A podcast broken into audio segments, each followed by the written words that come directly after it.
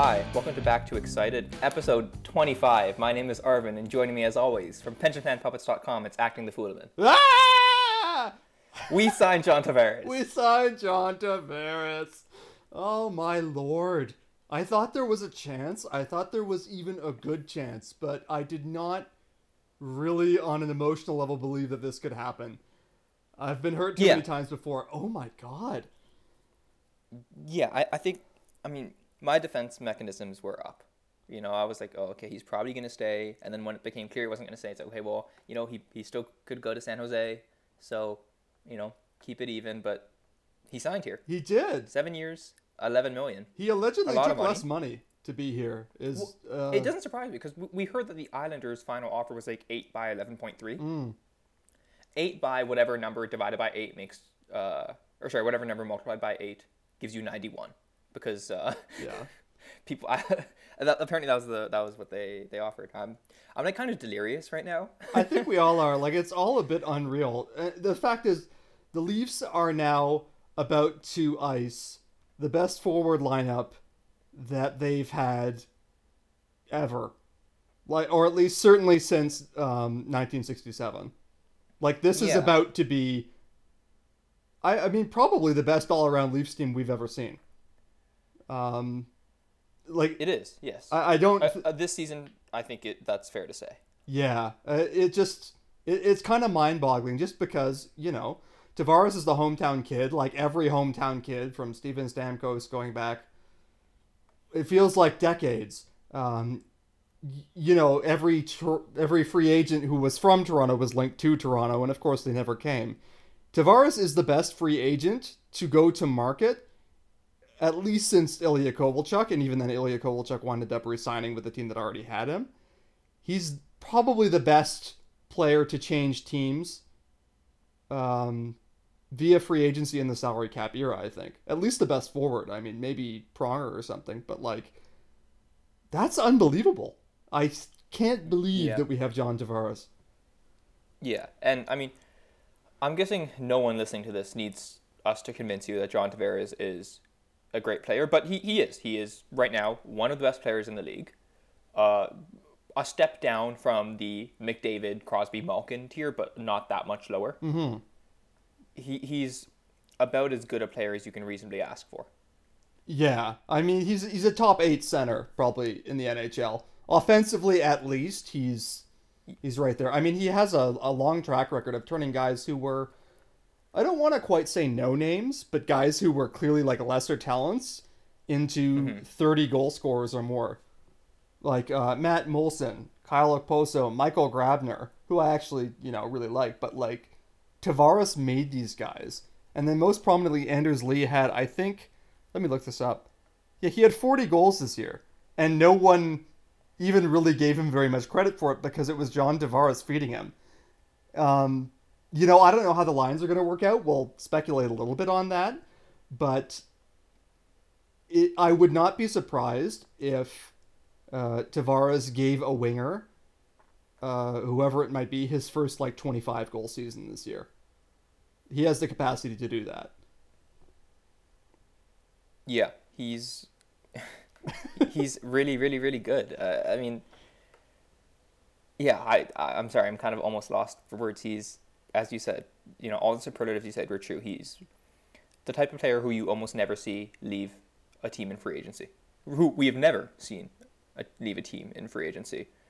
The only way guys of this caliber even really get traded is when you know a team is like too cheap, like Ottawa's about to be with Erik Karlsson, Mm-hmm. or a team is too stupid, like Edmonton was with Taylor Hall. Oh, good times. But yeah, I mean, it's just, it's so hard to add elite talent. And And at least added elite talent paying nothing but cap space. Now the cap space is significant, and we'll get into that. yeah, But but like I'm Leafs- over the moon about this. Like this is yeah, it's it's hard not to be. And you know, over the course of the podcast, we'll, we'll address, I guess, kind of the the criticisms such that they exist of this sort of signing, and the sort of the trade off that the Leafs will need to make regarding it, because they will need to make some trade offs. This is not consequence free. mhm. But like All, it's as close to a slam dunk as you can get. Yeah, I, and I will say, I think we should address this right now. People are talking about the consequences that potentially come from this. But they're talking kind of in a crazy way. Like there's already some stuff like there's a tweet going around saying somebody offers sheet Nylander. The Leafs will match. The, like it's not like the Leafs would have any problem doing that. Um, it would squeeze them. It would inconvenience us. But I feel confident saying that this is not going to cost the Leafs William Nylander unless they decide that that's what they want to do, which they shouldn't, and I assume won't. Um, Yeah. the, the Leafs have firmed up their core now. So Yes. when we talk about the core, we're now talking Tavares, Matthews, Marner, Nylander, Rielly, Kadri. Um, those are all core players who are either signed for the next four seasons or more, or they're going to be under team control due to RFA status.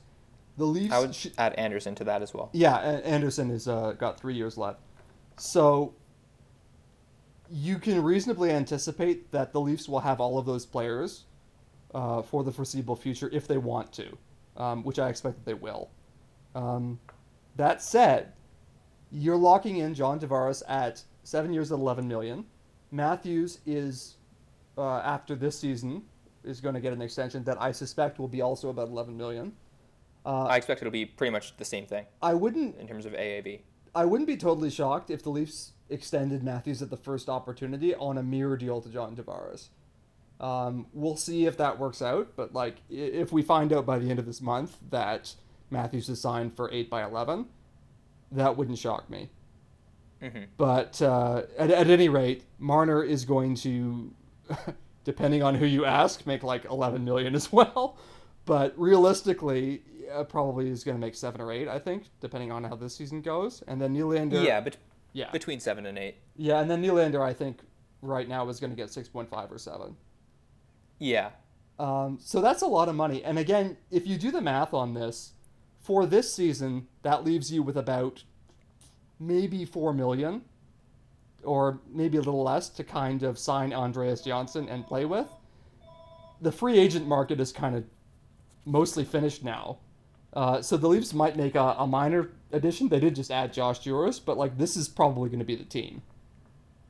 Um, Yeah. so So you mentioned that after signing Nylander, let's say for seven million, they'll have like four million in cap space this year, correct? To make upgrades. Yeah. Um, Um, is that including uh, any sort of buffer for potential bonuses?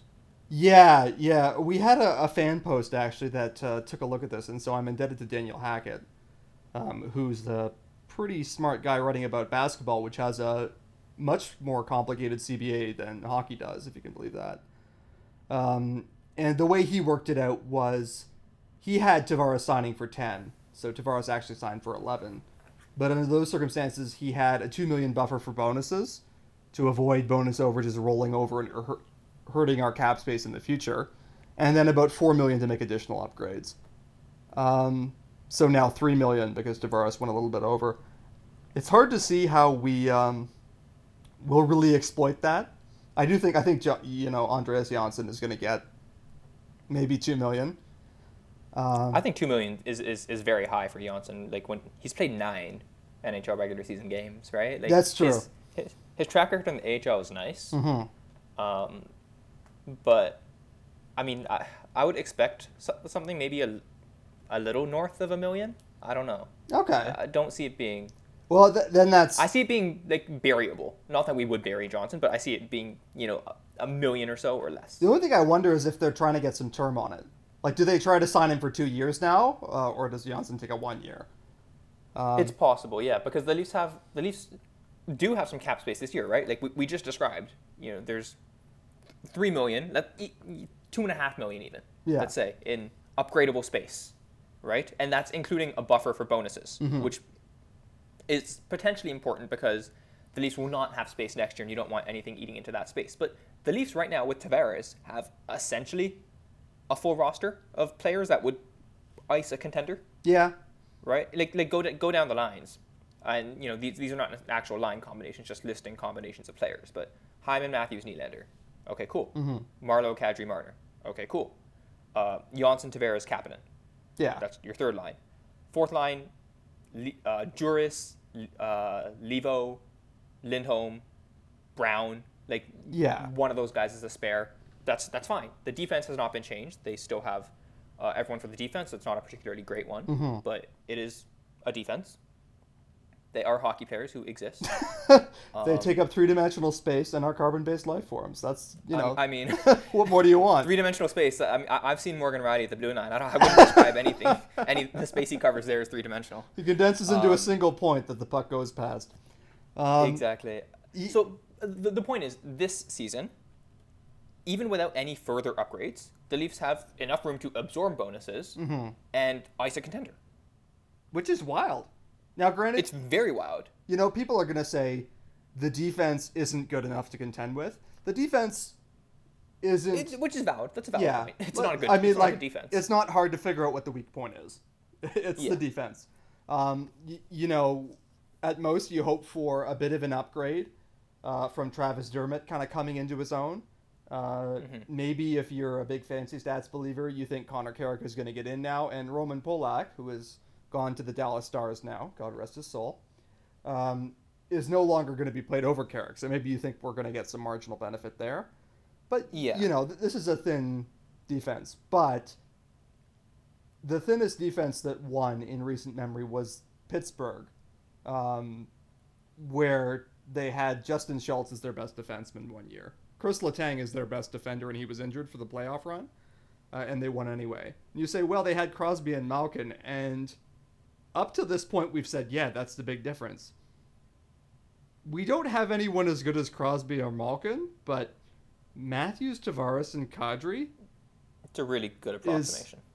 competitive, at least in terms of top three.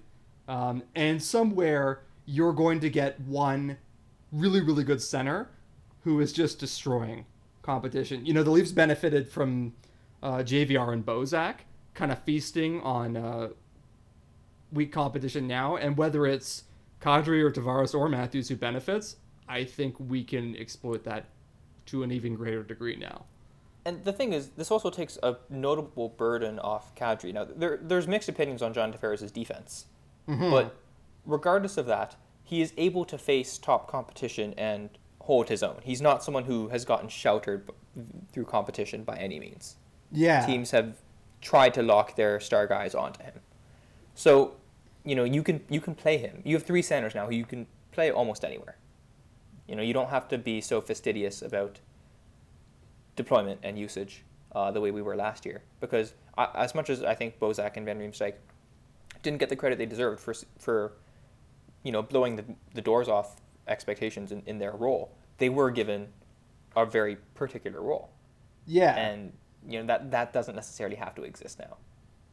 Yeah, um, which is kind of incredible. I mean, it, it's a it's a real Cerberus situation where it's like there's no longer a safe way to defend the Toronto Maple Leafs, which is kind of wild to contemplate. Like, there's no situation where you're not staring down a really really good line that's uh, kind of terrifying you. I mean, Kadri's like a low end one C, and he's our third best center now. I can't believe this, man. Oh. Yeah. Anyway, but you, Now- yeah, sorry, go ahead. so the, the, the flaws are still there Mhm. as we mentioned right like i'm not sure how much this does to fix the issue of the leafs being having so much trouble getting out of their zone Yeah, right um, i mean we, talk we alluded to tavares's kind of the controversy over his defensive ability uh, he was certainly poor at it early in his career like most centers are Mm-hmm.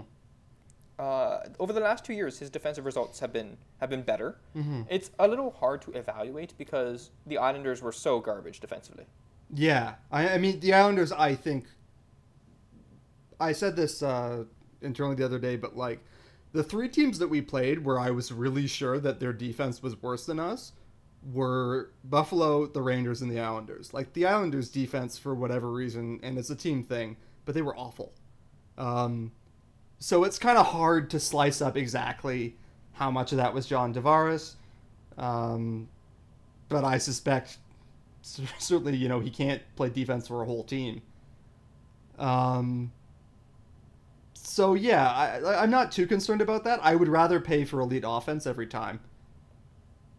Um, Yeah, it, it it's fun if you look at um, kind of the wins above replacement metrics that we have. The vast majority of value is provided through five v five offense and power play offense right. uh, for, for for forwards for forwards, right? So like, even someone like Patrice Bergeron, who is you know incredible defensively, Yeah. more of his value is provided offensively than defensively, Mm-hmm. I, mean, right? Like the, the the incredible thing about Bergeron is he is so good defensively while also being very very good offensively. right. right? Um, Like if, if he's when you're just incredibly good defensively, you're Mikko Koivu and like you're a nice player who no one really cares about. Yeah, and you know, I see a lot of things. I'm already seeing some people saying like, "Oh, you know, Tavares is actually only as good as Matt Duchene or Logan Couture or whatever," and it's like, do you really believe that? Like, I, I, I honestly would be fascinated to see someone who genuinely thought that was the case. Um, I fully grant, you know, uh, he may have flaws, he may be imperfect, but I, again, just elite offense is the trump card uh, in hockey, and I would take that every day over even yeah Mikko Koivu, a perfectly nice player in Minnesota who is never going to win anything. So We randomly crap on Minnesota a lot. eh? I've noticed that, which is like they're not even like They're I, not bad, or like I, I, I like Minnesota. I was I generally root for them when I when I see them. Like they, they seem they're a nice team. Yeah, uh, I mean, a buddy of mine and I discussed the Minnesota curse for a while, which is you always finish like ninth in your conference, and you're never bad enough to actually pick high, and you're never good Mhm. enough to do anything. And they've been a little better than that, but by and large, that's basically kind of what they've been for their whole existence. So it, it is kind of like they're in purgatory the whole time, but you know they're fine. Um, they probably deserve to be mocked less than the Oilers, who we definitely make fun of a ton, and with absolutely good reason. So I, I guess I almost don't even know what to discuss here because it's like the- the signing is almost like everyone or m- most people realize that it's just an incredibly good signing, Mhm. right? It's, it's hard to be the contrarian about this, although people are going to try. Oh, yeah. So actually, with that said, let's let's kind of head off some of those arguments at the pass Yeah. um, about the contrarian. Here's why signing Tavares isn't actually that great. So the first thing that gets said a lot, um, signing Tavares means you will not be able to keep all of your young stars. Fulemin, is that true or false? False. So we've been talking about this already, but um, the Leafs absolutely have the cap space to sign all three of the big three young players. They're going to be squeezed elsewhere. It might cost them Jake Gardiner in a year's time, which is too bad because Gardner is at the least one of our best two defensemen, notwithstanding he had a pretty brutal end to his season. Um, but certainly we're going to be able to have uh, Matthews, Marner, and Nylander for the foreseeable future. If anyone were to try to offer sheet Nylander, which they're not going to because nobody has tried an offer sheet in the NHL in five years. it would have to be like a spite offer sheet. Oh, Like, yeah. it doesn't. It doesn't make sense for for them to. I, I mean, the entire construct of offer sheets is such that it's almost impossible to get a good deal on them. Mm-hmm. right? Because you have to pay to the point that the other team wouldn't match. Now that can only really happen if you overpay or if the team is completely cap strapped or cash strapped and cannot afford to pay it. Yeah, Um, the latter doesn't apply to the Leafs. So I mean, as much as I love William Nylander, if someone wants to pay him ten million and give us four first round picks, it sucks. But I would. We wouldn't we wouldn't match if it's absurd, but that doesn't really help the team that's signing it. no. I mean, if you're thinking, you know, the Islanders are going to retaliate because we've taken the free agent, one, I would be stunned. To my knowledge, Lou Lamoriello has never, in his very, very long career, uh, signed a player to an offer sheet. Um, it would be quite something if he left the organization and then immediately turned around to try to go after it. But either way, even with Nylander, uh, the Isles have a lot of problems, and giving up four first round picks would be risking giving up some pretty high draft selections. So I, I you Yeah. know, I don't think that's at all realistic. And then beyond that, you're saying, you know, who's going to sign a predatory offer sheet? Well, how many teams have 8.1 million in cap space or whatever the the lower limit is going to be and the opportunity to use it. And the reality is if it's anything even remotely reasonable, the Leafs could match because this season uh, Matthews and Marner are still on their ELCs.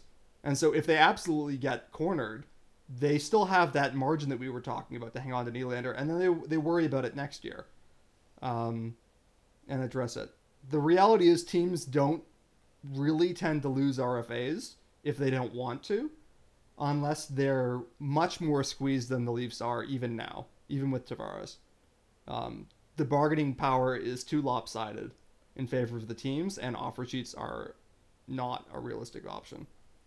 I was Yeah, I was like super pro offer sheets. By the way, I've had a change of heart. Offer sheets are bad. No one should ever do them anymore. and I mean, the other thing that has to be mentioned with offer sheets is that the player has to sign them. yeah, I mean they have to want to leave. It's not something that's very likely to happen. No, I I'm not really concerned about it. Um, there are a lot of people who want to rain on Leaf fans' parades because you know we're the most low. We're annoying. Yeah, we are. Um, We're anno- off cop to it. We're annoying. Um, I aspire to be much more annoying because, trust me, if we win with this core, oh my god, I'm gonna gloat for like 17 years. Like, I, will be unimaginably obnoxious, even compared to how I am now. But either way, you know, people want this to be not good. Uh, or they want to say, you know, Tavares isn't actually that great. I saw Grant McCagg, who's always good for a laugh. He's like, I actually, you know, I'm I'm not even unhappy that Tavares was not meeting with the Habs. It's like, yeah, okay, man. Like, has there ever been a team that's more in desperate need of a first line center right now than the Habs? And he like Tavares wouldn't even meet with them. That that hurts. There's no getting around how much that hurts, man. The Tavares truthers are weird to me because I mean, and they do exist. It's like, oh, you know, Tavares is good, but he's not that good. And it's like, okay, yes, he's not Connor McDavid, but uh, what what do you want here? Yeah. right? Like he he's and this has to be said. He has not had a line mate who has succeeded after him yet, ever. No, I, I mean, honestly, like for a while there, um, it was almost like magic. Like you got put with Tavares, the Buffalo Sabres signed you to an extension, and you were terrible after that. Matt Moulson is still making five million dollars a year in the AHL, um, pretty much thanks to John Tavares, which is kind of incredible to believe that you can have that kind of impact. Um, but yeah, it's uh, it's really something to contemplate now. But this is it, I, I should say. Like this is our core. yeah. There's no changing from here. Yeah. The core, anyways. It, It- it's very very unlikely. Yeah. I mean, this is a situation where it's like if you really wanted, if you really felt that you couldn't win with this defense, no matter how good your offense was, you might consider trading William Nylander. I don't believe that, and I don't believe that you're going to get back adequate value in a trade. You know, Yeah. if it's a Jones for Johansen thing, maybe, but that trade is so memorable. You know, it worked for both teams because it's so rare for that to happen. Um, if all that's on offer is Hall for Larsson, then the hell with it. You know, try and win games with offense. Yep. Uh, yeah. Really, really couldn't say much more than that. Um, okay, so the next thing that will be said is that Tavares is a good player. He's a great player, but the contract means that you know it's not an efficient contract You- for for the wins that you were getting. You are not paying a product. You're not paying uh, a low rate for them. You're paying a fairly high rate for them. Right. And so some of the Do you have argument, on that? yeah, some of the argument against this contract is going to be if you come up with a wins above replacement stat for hockey. You know, how many wins is this player adding compared to a replacement level player who you pick up on the waiver wire? Um, John Tavares is not going to give you a great return per dollar because he's making full value as a free agent. But there's more than just getting the most wins per dollar. When you have a team um, that's really close or that's reasonably close to contending, you should be willing to trade future wins for present wins. You should be willing to stack up as many present wins as you can any way you can, even if each individual contract in the course of you doing that is not necessarily the most efficient. So you can say, sure, maybe you get, um, you know, more economical deals by, you know, looking for Corsi superstars or whatever and shoring up your third pair or something. But that's not going to give you the best possible team right now. You want to add a guy who's going to make the biggest possible impact in a large amount of ice time because right now this team is poised to contend for a cup. Um, and so you do that by spending money. And so it can be a contract that is, in some sense, an overpay that is still the right st- decision to make for a team at this point in its development. Put another way, the amount that a win is worth is not linear. Mm-hmm. Going from bottom feeder to below average, those wins are not worth very much. They're actually worth maybe negative amounts because you're taking yourself out of prime lottery position. Exactly. The It's wins, the the Minnesota curse actually that we were just talking about. If Minnesota moves up from say 25th to 17th in the NHL, uh, that's a considerable improvement in performance. But what good does it do them? yeah, not a whole lot. So you don't want to pay a lot for those wins. This is a concept that's been explored a lot in baseball. The wins that are valuable are wins that take you from being a playoff bubble team to being a comfortable playoff team, like the things that make you more likely to make the playoffs. And then the last kind of frontier is the wins that take you from being a great team to being a contender. Mm-hmm. And we've been talking and about this those in wins- a lot of podcasts. Actually, it's like how do they make the leap from good to Yeah. elite? And we basically said, The- well, they either sign John Tavares or we don't know. Yeah, and they signed John Tavares. And see, this this is, and the last leap that I mentioned, the last frontier of going from great to contender, those are the most expensive, right? Because mm-hmm. it- just like any any business, when you when you start investing in something, when you start improving something, you, you eventually hit kind of diminishing marginal returns. It costs more to improve yourself by a by the same amount every time because there's no more low hanging fruit Yeah. right? When, you, when you're when you're a crappy when the Leafs were 30th in the league, they could literally just replace the bottom half of their roster with people who belonged in the NHL, and that was enough to carry them a long way. Yeah. Low hanging fruit. Now the Leafs are more or less icing strong players almost everywhere. Uh, strong players in most of the lineup. The Yeah. way to improve it is to get elite players somewhere, Mm-hmm. and that's that's what Tavares does. He makes the team better right now. to go from good to elite, you have to replace a good player with an elite player. Um, it's not, Yeah, and, or, or, you know, or it's push good the to good keep, player, push the good player down in your lineup or something. All right, like it- yeah, It- you know, it's good to add good depth if you can, but what's really going to make the difference isn't, you know, improving your fourth line center and stuff. It's good to do that if you can do it. Don't get me wrong, but you have to make a real upgrade, and an upgrade like I don't know, replacing Tyler Bozak with John Tavares is exactly that. And further to that, um, trying to find elite players is very, very hard by yes, that's definition. the other thing. Um, yeah, i i they're not available. Yeah, I mean, we've just I- been I saw- talking about how often these players come to the free agency market, and the answer is basically never. Um, and even if they do, they have, in, in this case, Tavares narrowed it down to six teams off the hop who were bidding on his, service, his services, but I'm sure there were half the league who would have been interested if he'd heard from them. Um, it, it's a tough way to rely on, and so when you get a chance at elite talent like this, you really got to jump on it. And I'm glad that the mm. Leafs did. Yeah, I, I saw a tweet that argued that, you know, instead of John, signing John Tavares, why don't you look go after Ryan O'Reilly in a trade, right? Mm-hmm. Because O'Reilly's a very very good player, makes considerably less, makes four million dollars less, and you know, I, I just kind of poo pooed the notion that oh, you can replace a guy like Tavares with a few lower valued players, but if you if you replaced Tavares and you know replacement play, replacement placeholder X mm-hmm. with Ryan O'Reilly and someone worth four million, I think the latter would come out ahead because O'Reilly is close to Tavares in terms of his ability, but O'Reilly wasn't necessarily available. He was there in a trade.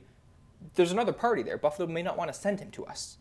Yeah, and you know And- who knows what they're demanding in order to Yes. send him to us. It- it- It's it's like if you're asking me the choice, who would I rather have? a trade for Ryan O'Reilly or signing John Tavares? Depending on the package, I might go a trade for Ryan O'Reilly, but we don't get that choice necessarily. Yeah, You know, you're, you're choosing between imperfect options, and John Tavares is as close to a perfect imperfect option as there is. yeah. I, I think that that's actually the best way to say it. Like, you know, no, it's not a panacea. No, he doesn't guarantee us a cup. This was the move.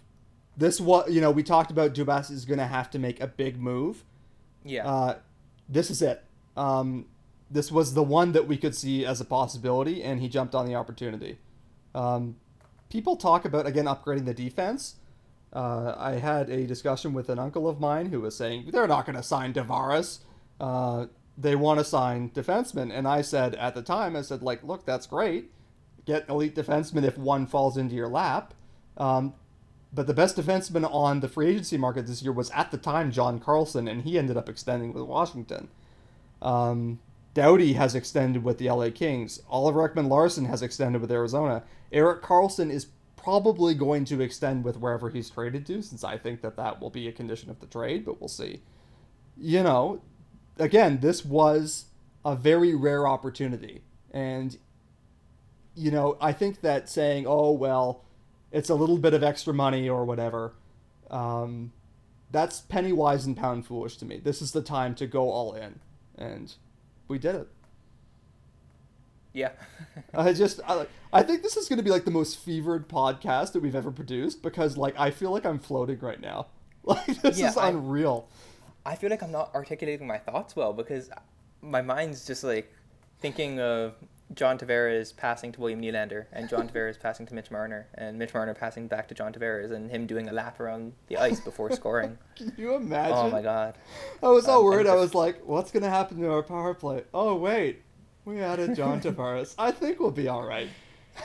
Yeah, we hopefully I mean we, we can figure it out. It's I- just it's yeah. so it's so hard to add this amount of wins with one roster spot. Yeah. A- a- As I said, we, we don't have a lot of roster spots to upgrade, Mm-hmm. right? Unless unless you start trading away half the team and then like it, it becomes infeasible very quickly. Yeah. Um, it, it's it's truly astounding. Um, okay, so we should talk about the trade-offs that the Leafs will have to encounter Mm-hmm. as a result of this, because uh, you know as we've said a couple times, they do exist and they are real. And Yeah. you know this this signing it isn't 100% positive, 0% negative. Um, this essentially closes the door on Jake Gardiner re-signing after this season. yeah, I, I won't go all the way to impossible, but I'll say unlikely. It Like- becomes it becomes very hard unless he's very willing to take a discount. Yeah, and you know, Tavares did just take a discount, although I'm super reluctant to start saying, well, now everybody will want to stay here. Um, yeah, yeah. uh, I mean, we saw with Chicago that like you know what they had won, and then it started splintering. Right, Mm-hmm. players want more money, want they want a bigger role, and that's fair. Yeah. Um, and you know, who knows? I, I don't know what uh, Jake Gardiner's rep around the league is, and I have a bit of a suspicion that he's maybe a little underrated in some corners, but he I just think had it's lower than he deserved, but higher Yeah. than we will pay. Yeah, I think that's a good way to put it. I mean, he just had a 50 point season.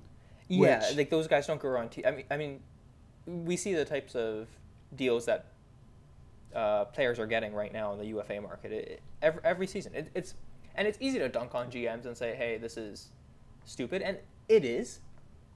But I do understand why they do it because they need to improve their team, Yeah. right? How, how, how do you improve your team? You have well, you have to get players. Well, I mean, like uh, it's easy to say, okay, stay away from them and try and shop undervalued guys instead. But undervalued guys are undervalued for a reason. They're typically not as good, even if they are undervalued. If you can find a guy who you're 100% sure, oh, this guy is, you know, this guy's great. He's and he's so much cheaper than player X who's getting so much more on the market. Good, but those guys are not that common. Often it's a guy who has, you know, a few holes that you're that you think, okay, well, you know, I think this guy could step into a, a bigger role or could provide some value for money here.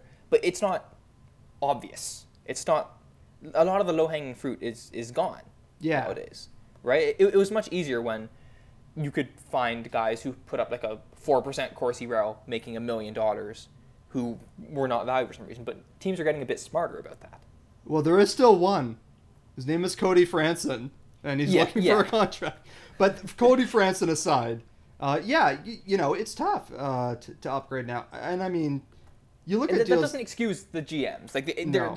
it's a stupid decision in in many cases, Well, but it's sort of an understandable Yeah. thing to, for them to do because again they, they need to they need to add wins to the roster somehow.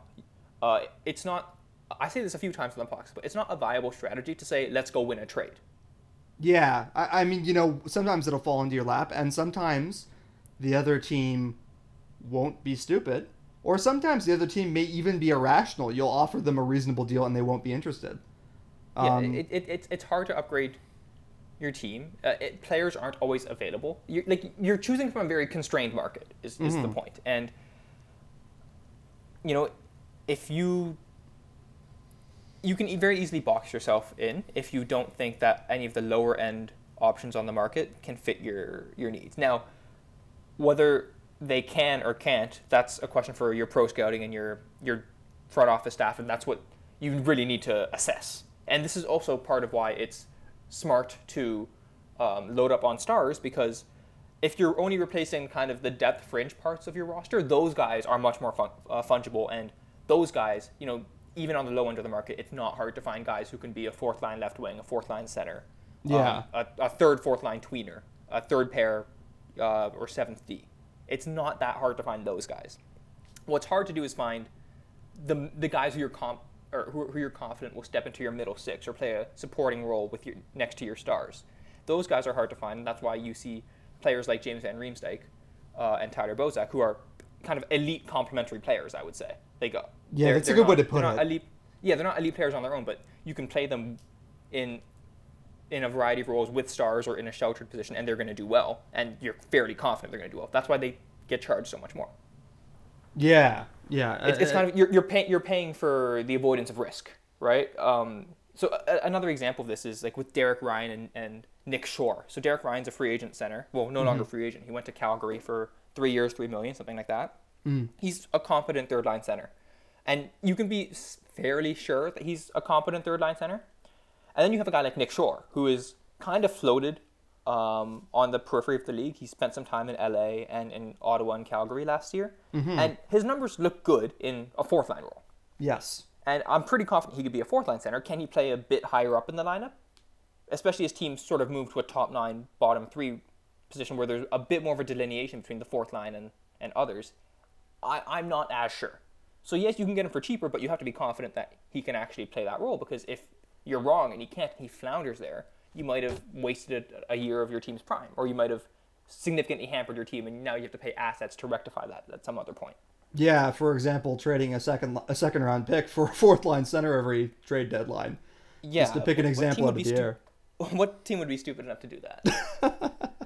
Yeah, no, and uh, I think that that's a good point. Is you know, ideally you want players who are overqualified at every position. We were talking with Kevin uh, recently about how that's what the Marlies have managed to achieve, and Mm-hmm. don't look now, but they just won the Calder Trophy, not the Calder Trophy, Aided the by the fact that there's no AHL salary cap. Yeah, that's the other thing. Um, but uh, yeah, I, I mean that's what you want. Now, having said that, I want Nick Shore as our fourth line center, but that's sort of an Yeah, aside. no, as, But as, yeah. as a fourth line center, he'd be great. I, I have questions about him. If he's your plan A, or if, you, if you're counting on him to like play third line role, a third line role with like talented complementary players who you expect to score, Mm-hmm. then you're then you have to like kind of really rely on your pro scouting and your analytic staff that okay we can we there's something there. Yeah. Um, yeah, So, it's, you know, uh, I mean, geez, it's kind of bewildering because I was sort of thinking, okay, where are we going to get our third line center? There are a lot of, you know, I was thinking kind of on that lane in terms of guys who are fourth line centers.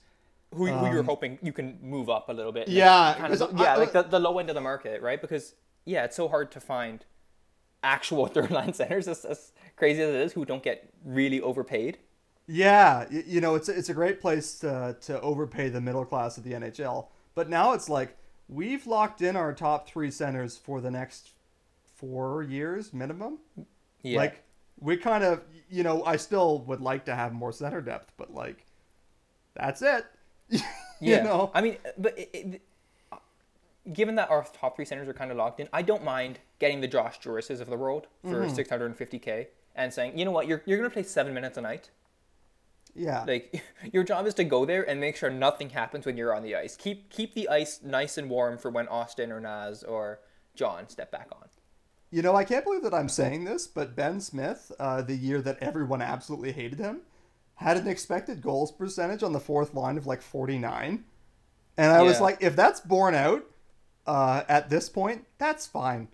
You know, I, I don't know that Ben Smith was actually performing at that level, but like Yeah. Um, at this point, like our fourth line, I like I like the idea of having an overpowered fourth line. Don't get me wrong, but it's less critical now because I think even Mike Babcock is going to be like, okay, time to really ride these horses that I've got. Yeah, and, um, I mean, you need to save money somewhere, and given that the Leafs' clear need is kind of on their defense, I'd rather they put the few resources that they have left. I'd rather they put them towards that. Yeah. Um. So you know, I, I mean, this is kind of, jeez, like it just yeah. it really changes the whole complexion of the team and the future of this team. Um, yeah. So, as you said quite astutely early on, like the, the, core of this team is locked in. What's going to change is the people around them, and that means. Mm-hmm. What this the other thing this means is the Leafs have to be a ruthless and b they can't make mistakes. They don't have margin for error anymore mm-hmm. um, because now they've committed such a significant part of their cap to uh, to you know a few players. The good news is, you know, th- a lot of errors are made in getting guys who you hope will play up, up to a certain level, you know, or play above what they've shown before. And if things work out well, all the Leafs will need from here on out, you know, for the next few years, which is as far as you can reasonably project, is guys who can play decently with stars. Yeah. You know, guys like Andreas Johnsson has become a great yeah. example. Kasperi Kapanen. You know, I'll take guys with a bit of speed, a bit of offensive capacity, you know, and get the Marlies to teach them some PK um, down there. Uh, you know, I'm not saying that it's as much paint by numbers as that, but like that's kind of the ideal, is that you develop well-rounded players who have a bit of a spark to them, and you can slot them in around your elite core. Uh, you, yeah, you mentioned, you know, part of the the magic of Connor McDavid is that you can put a scrub with him, and Connor McDavid will make the scrub score 30 times. Uh, mm-hmm. John Tavares is a slightly less pronounced version of that. Yeah, you, you, you just get a guy with like you get a guy next to him with some skill. Just they just have to they don't have to be a driver. They just have to be able to keep up. Mm-hmm. Right, and you know if they if they do that, then you're in great shape. This, this also means the Leafs are going to have to rely very heavily on their drafting and on their I guess on their European pro scouting because that's a great way to find uh, depth players, right, who want to make a name for themselves in the NHL. They haven't proven anything in the NHL, so their demands are generally small. It's, I mean, all you can give them is an ELC, yeah, which are by definition cheap. Yeah, and then you can you can kind of turn that, right? Uh, if you know, it, Miro Aaltonen, for example, didn't he didn't quite work out in terms of having an impact on the NHL roster, but mm-hmm. the Leafs were able to sign him to an ELC. He cost nothing on their cap he played a big part for the Marlies, if nothing else, and there's no long term consequences there. So it was kind of no downside, lots of not lots of upside, but medium upside in that you could yeah. potentially get an NHLer. Same thing with uh, with Par Lindholm. Yeah. Uh, same thing with Andreas Borgman with Calle Rosen. Yeah, one of whom will likely be, I I mean Borgman was already pretty much there, but like, they're one of them is probably going to be a full time NHLer next year for us. Um, so you know that's great if you if you're finding that on ELCs, you know, and you're paying like a million dollars, um, that's great. And you, you know, going down the line in future on draft day, uh, maybe we were already doing this to some extent, but like when you're thinking of the you know the Rasmus Sandins of the world, the ideal for them will be guys who can come up in two or three years on an ELC and contribute meaningfully around an already solid elite core. Uh, yeah. Chicago did this very well for a long time. They've kind of the air's finally gone out of the balloon, but I think you have to give credit where they do. They won three cups in six years. They had hell yeah, of a run. I, so if if they if they do that, if the Leafs do that, um, you know what they can sign. They can sign 31 year old declining Morgan Rielly to whatever contract they want. You yeah, know? You know uh, when you when you're like a semi dynasty, you earn a bit of leeway to be like, well, we'll take one or two more shots at it, even if it's an overpay. Yeah. Oh man. Okay, so you know, I think we've been pretty measured throughout most of this. So let's let's have some fun. Um, what are your lead forward lines? Oh. How, how would how would you, uh, Fulemin and Babcock, adjust uh, these lines to, I guess, take advantage of? Yeah, take advantage of this ridiculously stacked forward depth. This is the incredible thing.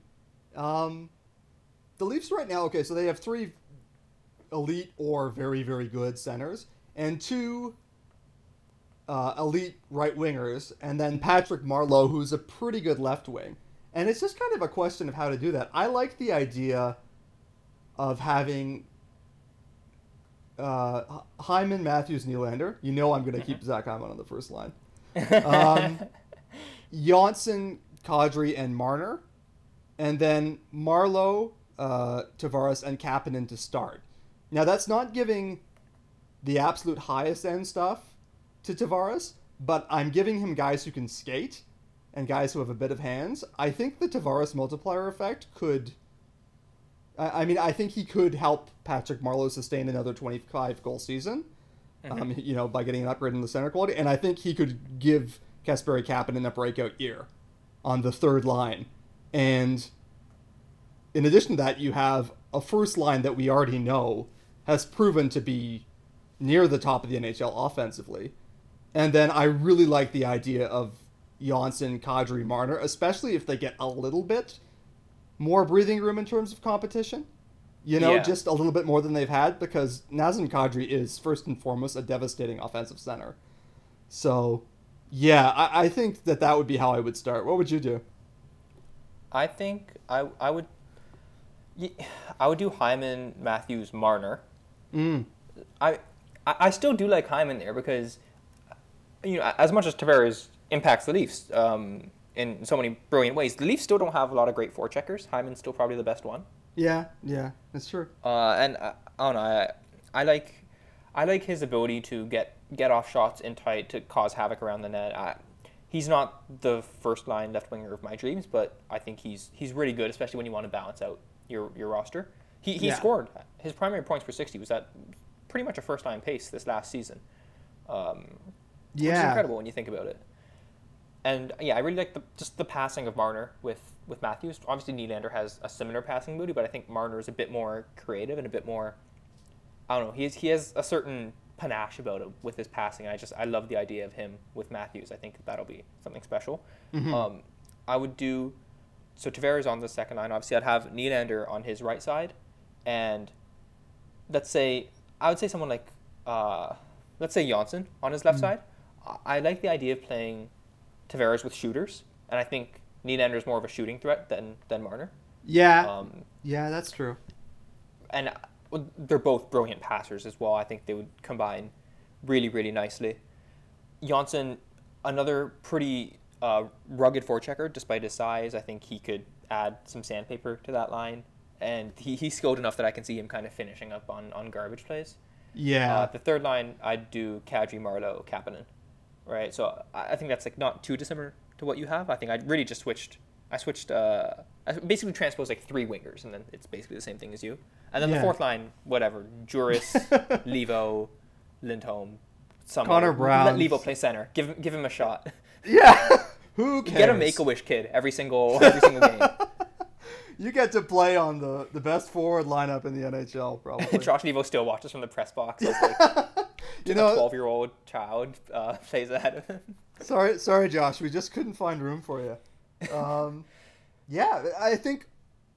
You know, when I look at that, I think that this is at least competitive for the best forward lineup in the NHL.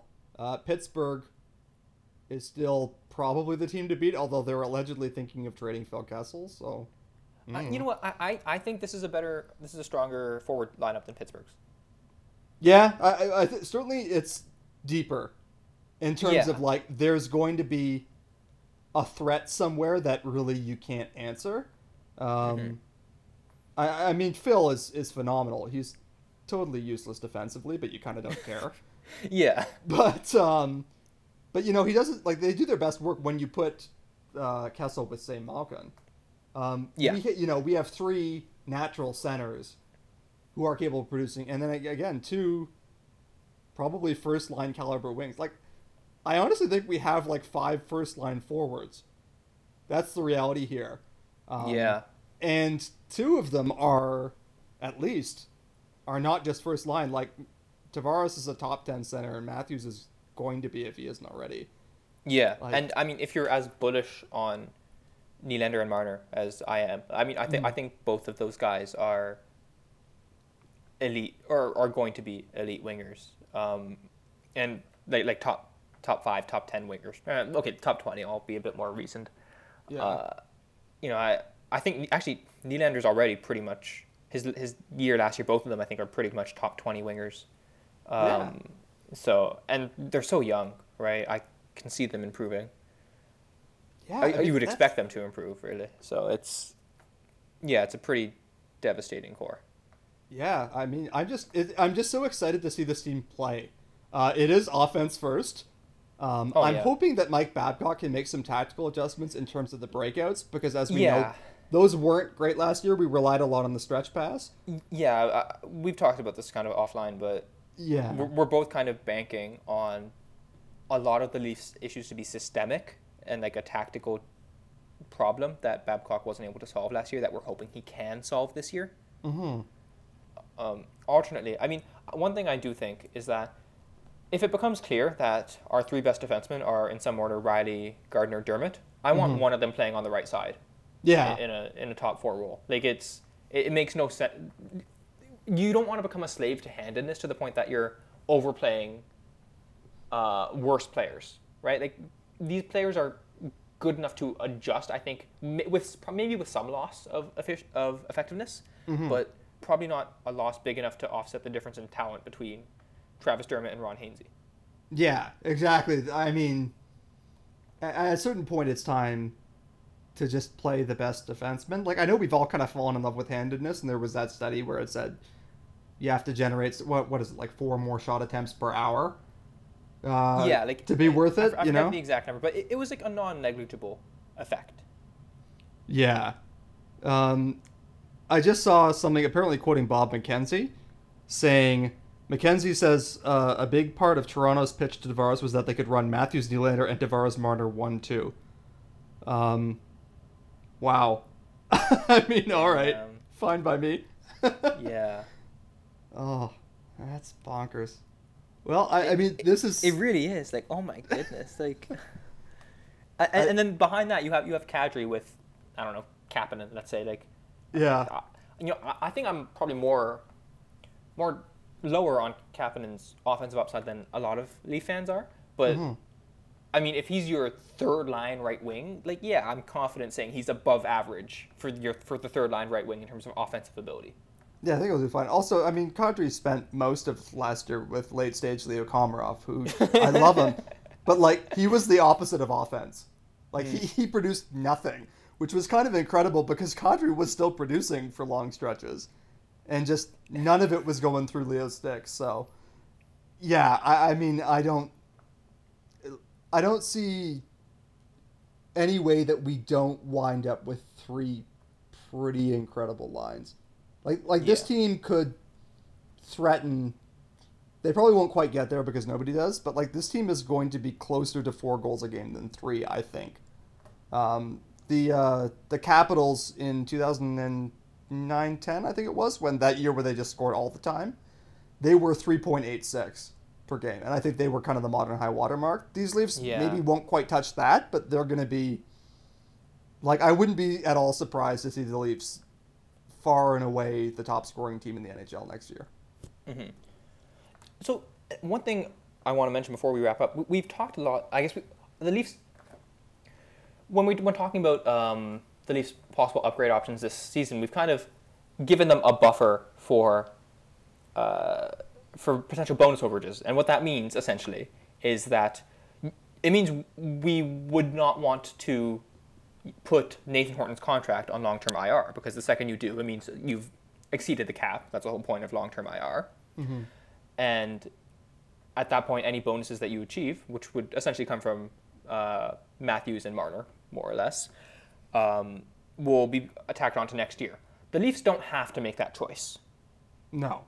If they want to, they could say, you know what, no, we're going to use the full LTIR. In that case, they would still have like 9 million of cap space left. They could conceivably trade for like Jeff Skinner if they wanted to.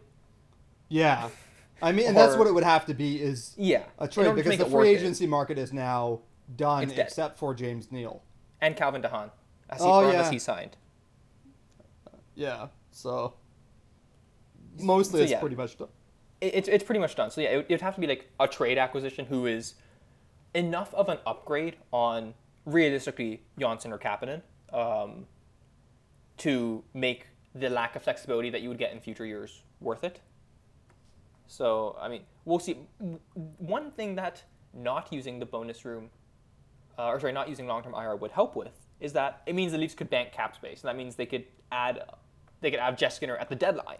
Or I'm using Jeff Skinner as a placeholder for a rental, but Mm-hmm. they could add someone at the deadline, uh, and it wouldn't really affect this year's cap or next year's cap necessarily. Yeah, just to clarify what that means is um, because you know NHLers get their salary every two weeks. Um, there's a multiplier effect that goes on there. By the time you get to the trade deadline, the season is two thirds done. So conceivably, you can add a six million dollar player with two million dollars in cap space, give or take. Yep. Um, but that is impaired if you're using long term IR, um, which has a bunch of odd mechanics to it that I barely remember and that aren't worth our time right now. But let's just say that it will probably be to their benefit um, to not use it if they can. It's not LTIR is not quite free money. Um, Yeah. and so it's to your your benefit not to treat it trade-offs. as such. Yeah, um, I, I I do expect the Leafs are going to go into next season with approximately this roster now. Yeah. Um, this was it. So Yeah, I think they'll be pretty quiet throughout. Maybe some depth moves, some minor league moves. Jooris might even be a minor league move. His salary is completely uh, variable in the AHL. He could get claimed on waivers, but he's the type of guy where if he gets claimed on waivers, you don't really mind that much. yeah, y- you know, and I don't. I would be surprised if someone stole us. Although Jooris was claimed on waivers two years ago. Um, but yeah, you know, he's exactly the kind of guy who you can have around if he impresses you and steals a job in camp. Terrific. If he doesn't, send him down. You'll probably get to keep him on a fairly strong AHL team. Um, Yep. So yeah, costs you only a contract slot. So I, I wouldn't be surprised to see another signing or two of that nature.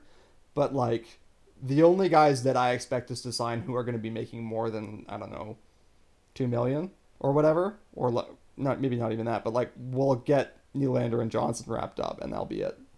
Yep.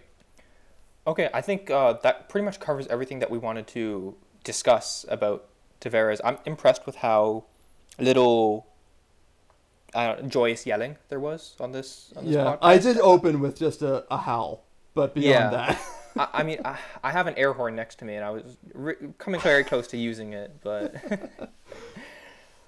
uh, yeah, I mean, this has been a crazy, crazy day of free agency. It's almost literally unprecedented. You can find all of mine and Fulemin stuff at pensionplanpuppets.com. We will be updating you on the rest of the of what the Leafs are going to do. We will be fawning over John Tavares. We will be providing you all the content that you that your Leafs fan heart desires over the rest of the offseason. Uh, you can also follow us on Twitter. My at is at RV, A-R-V-I, and Fulemin's at AT Fulemin. And yeah, thank you for listening, and we'll see you in a couple weeks.